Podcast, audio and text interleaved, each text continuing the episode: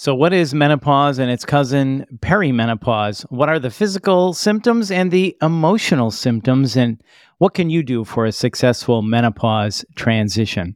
Well, here to talk with us is Dr. Beth Rutherford, partner at Obstetrical and Gynecological Associates. This is the Top Docs Podcast. I'm your host, Bill Klaproth. Dr. Rutherford, thanks for being here. Hi, Bill. It's really good to be here with you. Thanks so much for having me. You bet. This is a big, important topic because all women go through this, right? So, first off, explain this to us. What is menopause and its cousin, perimenopause? Well, as you said a minute ago, one of the most important things is that every woman will go through it in one way or another. And so it'll also take up a substantial part of life. The chapter perimenopause, which is the five to 10 years prior to menopause, and then menopause will really take up three, five, 10, 20 years of a woman's life. And so to explain a little bit about what happens, when you're an embryo, when a female is an embryo and she's inside her mother, she has six to seven million egg cells called oocytes. By the time a female is born, it's down to one to two million. And now when she hits puberty, it's 300,000. It's a huge depletion. Mm. So now you think about those ovaries having a finite lifespan. It's plenty for a lifetime of fertility. But as they diminish and the hormones diminish, you can see what paints the picture to perimenopause and then menopause.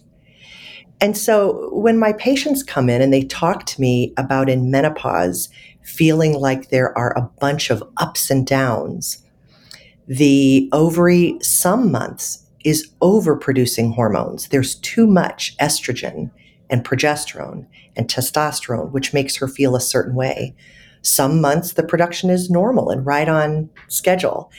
And other months, the ovary is underproducing hormones. There's a deficiency of estrogen, progesterone, and testosterone.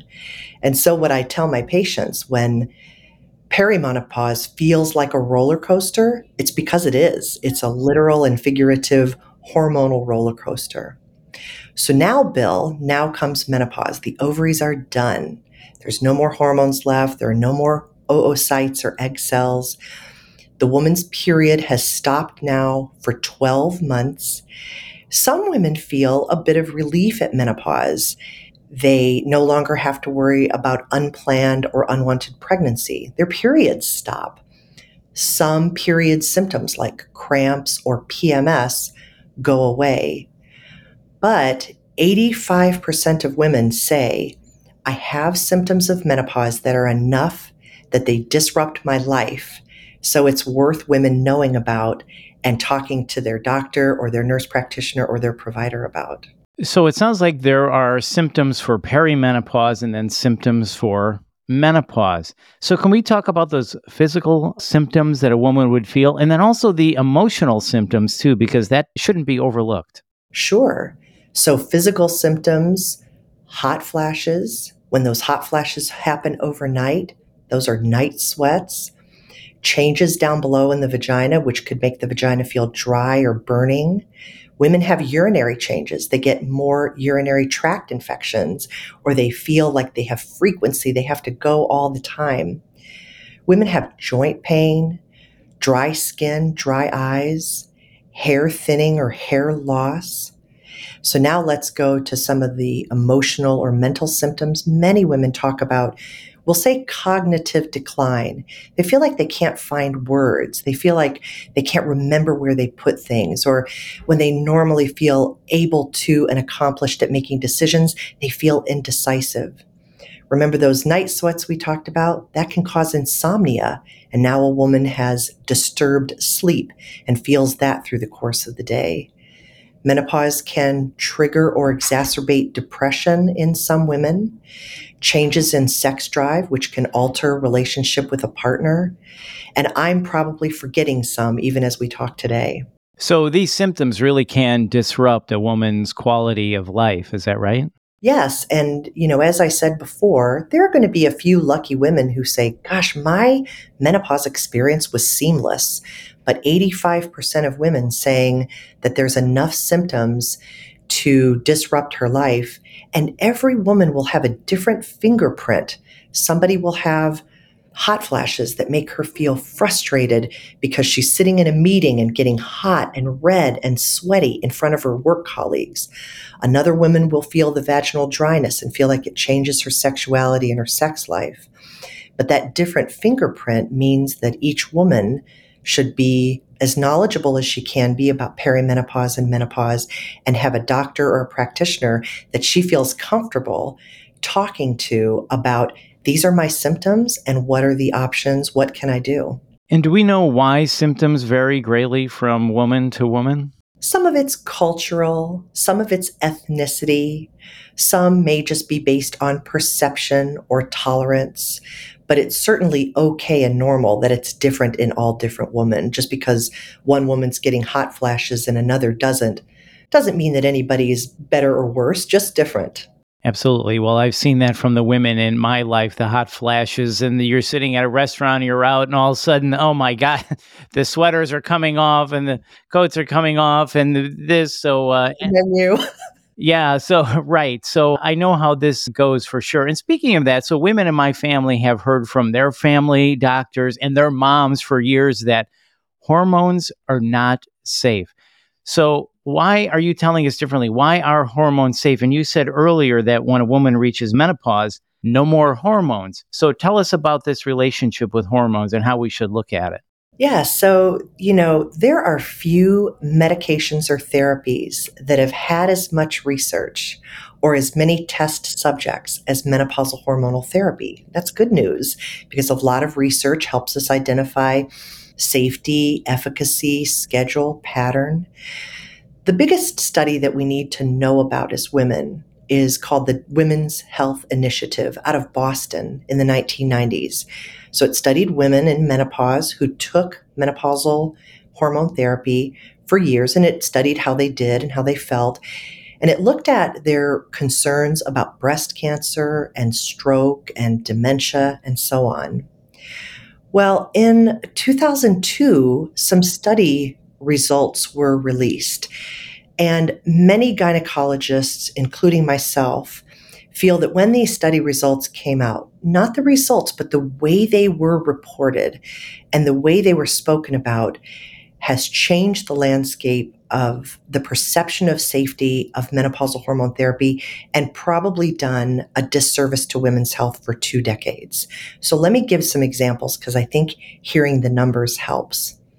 Now, what the researchers could have said when they went on talk shows and interviews and had magazine articles, I'm talking about the cover of Time magazine, they could have said that in this research we found that eight of 10,000 women were at an increased risk of breast cancer when they took menopause hormone therapy. They could have said nine out of 10,000 women had an increased risk of heart attack and heart disease. And they could have said 12 out of 10,000 increased risk of stroke, but not until they're after 60 years old or older than 60 years old. That's what they could have said. What they said was 25% increase in breast cancer, 28% increased risk in heart disease and heart attack, 41% increased risk in stroke. Well, that sounds scary, right? Mm-hmm. But I want to do a quick mathematical example. If I tell you, Bill, that you have a risk of something happening two in 10,000, you'll probably give me a little bit of a shoulder shrug. Yeah, like, eh, not too bad. Right. And then if I tell you, but Bill, now your risk went up to four in 10,000, you'll probably still give me the same shoulder shrug. Right. But if I said it in a different way and I said, Bill, your risk doubled. That would be more scary. That would be a lot more scary for sure. And that mathematical example is a perfect example to use in what happened to menopausal hormone therapy because overnight, women's prescriptions for menopausal hormone therapy dropped from about 25 to 30% of women who were in menopause were using menopausal hormone therapy to 2 to 3%. And so I've just described to you a medication. It's safe. The risk factors are really overall very low it improves quality of life in women, and every woman is going to go through it. But now physicians and nurse practitioners wouldn't prescribe it. Medical students and residents aren't even being trained on how to use it and learn about its safety. And just like you said to me at the beginning of this question, Bill, women hear from their sisters, their moms, their friends and neighbors don't take hormones. Those are dangerous. And women really deserve to know what the true statistics are so they can make an informed decision. I'm not saying menopause hormone therapy is for every woman, but I am saying that every woman deserves to know what the correct information is so she and her provider can make the right decision for her. And that's all anybody is looking for. So it sounds like we need to start looking at hormones through a different lens, basically, instead of what we've been told otherwise. Right. And one of the things that I think is most important, and I use this information when I counsel my patients, since the release of that data in 2002, of course, ongoing research is always done. That's what scientists do, that's what medical professionals do. You know, we could sit and I could probably outline for you five out of 10,000 reduction in this disease and a 5 out of 10,000 increased risk in this disease. And we could talk through a half a dozen or a dozen diseases, but this really resonates with me. In women who take menopausal hormone therapy at the right time in life, and you take 1,000 women, five out of a thousand women on menopausal hormone therapy will live longer, less mortality, less death, compared to five out of 1,000 women who didn't use menopausal hormone therapy. We call that all cause mortality. You add up everything. And frankly, that means that menopause hormone therapy, used in the right circumstances, saves lives. And, as I said before, really improves quality of life and comfort. Which is really important. Absolutely. So, menopausal hormone therapy we should start looking at this differently. And for some women, this really can be and make a big difference in their life. Absolutely.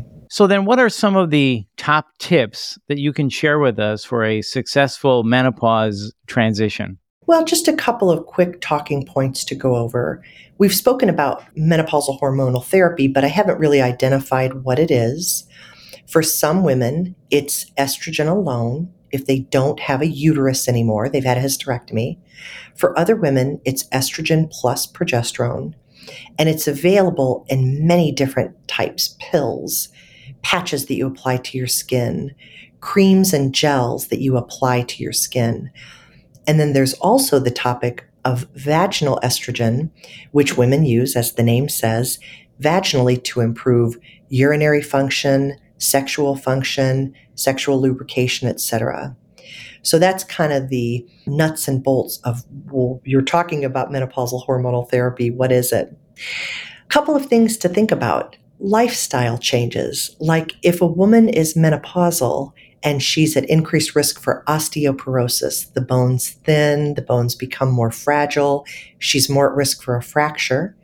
She might talk about menopausal hormone therapy, which helps protect her from fracture, but she also might want to be sure that her calcium and vitamin D from her diet and supplements is optimal, and that she's doing exercise to stress her bones. We call that weight bearing exercise to keep them strong, and exercise types to enhance balance so she's less likely to fall.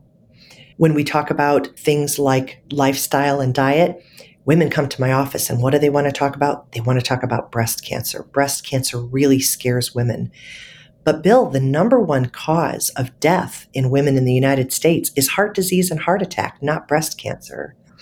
So, again, we have an opportunity to educate hey, engage in cardiovascular exercise, try to keep weight maintenance the best you can, consume a diet that's lower in the unhealthy fats and higher in fiber.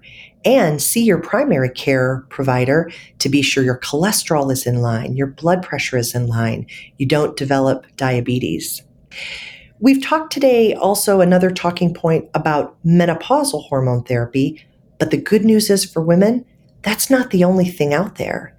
You could meet a woman who says, I just choose not to take menopausal hormone therapy. And frankly, Bill, there will be some patients that we see who have contraindications. It's not safe for them to take, or medically they can't take it. But there are so many other options. There are vitamin supplements that have been studied that can help with a variety of symptoms. There are herbal supplements that can be helpful. And there's a really cool thing called off label use of medications. So, what does that mean? If patients go to their doctor and they get a prescription for a condition, and later they come back and they say, you know, since you put me on that pill, I've noticed that this other unrelated symptom has improved in my life. And when this happens a few times, doctors start to pay attention. And so then doctors are many times provided with medications that aren't FDA approved for that specific symptom, but they're safe and they're effective and they can decrease suffering and improve lifestyle and well being by prescribing something to help with a specific symptom. And there's a long list of these type things that can help. Now, I always have a little word of caution when people use vitamins or supplements, and I'm very in favor of them. Be careful about sales pitches be careful about somebody on a program who says, I can cure this. Remember, I said it's not a disease, it doesn't need a cure. Mm-hmm. And if somebody is taking a vitamin or supplement, I always ask them, take it. And then after a matter of time, four weeks, six weeks, evaluate and ask yourself the question is this helping the symptom? That I originally decided to take the supplement for? If the answer is yes, okay. But if the answer is no, maybe consider stopping or discontinuing that. We don't want people taking a handful of pills and herbs and supplements and not really knowing why they're taking them or enjoying the benefits from them. So it sounds like there's a lot of tools in the toolkit, if you will, to help a woman manage this menopause, perimenopause transition. That is precisely what I say. There's so many options to help women enjoy quality of life. And as we talked about very early in the podcast today, because this is a stage of life that is normal, but it's going to take five to sometimes 20 years for a woman to get through, I do think it's critical for women to understand as much as they can about menopause and perimenopause and feel comfortable asking their doctor or their provider questions. And I believe it is imperative for physicians and providers to ask patients about menopausal symptoms. Sometimes patients don't bring them up to me. Maybe they feel ashamed or they feel embarrassed or they've just told hot flashes, that's normal. Maybe they've heard messages from people that there's no safe options to treat their symptoms. So I really feel like our responsibility is to ask our patients, tell me about your menopause. How's it going? And what symptoms are you struggling with? So that then we can have that informed decision about what's going on and what options there are to help improve quality of life. I think that's a great point. I think there's a lot of women that are probably suffering in silence, thinking, well, I'm not going to bring this up. It's just normal. Everybody goes through it. When in reality, if they were to bring it up, there are tools, as we were talking about, or tips to help them manage this menopause transition.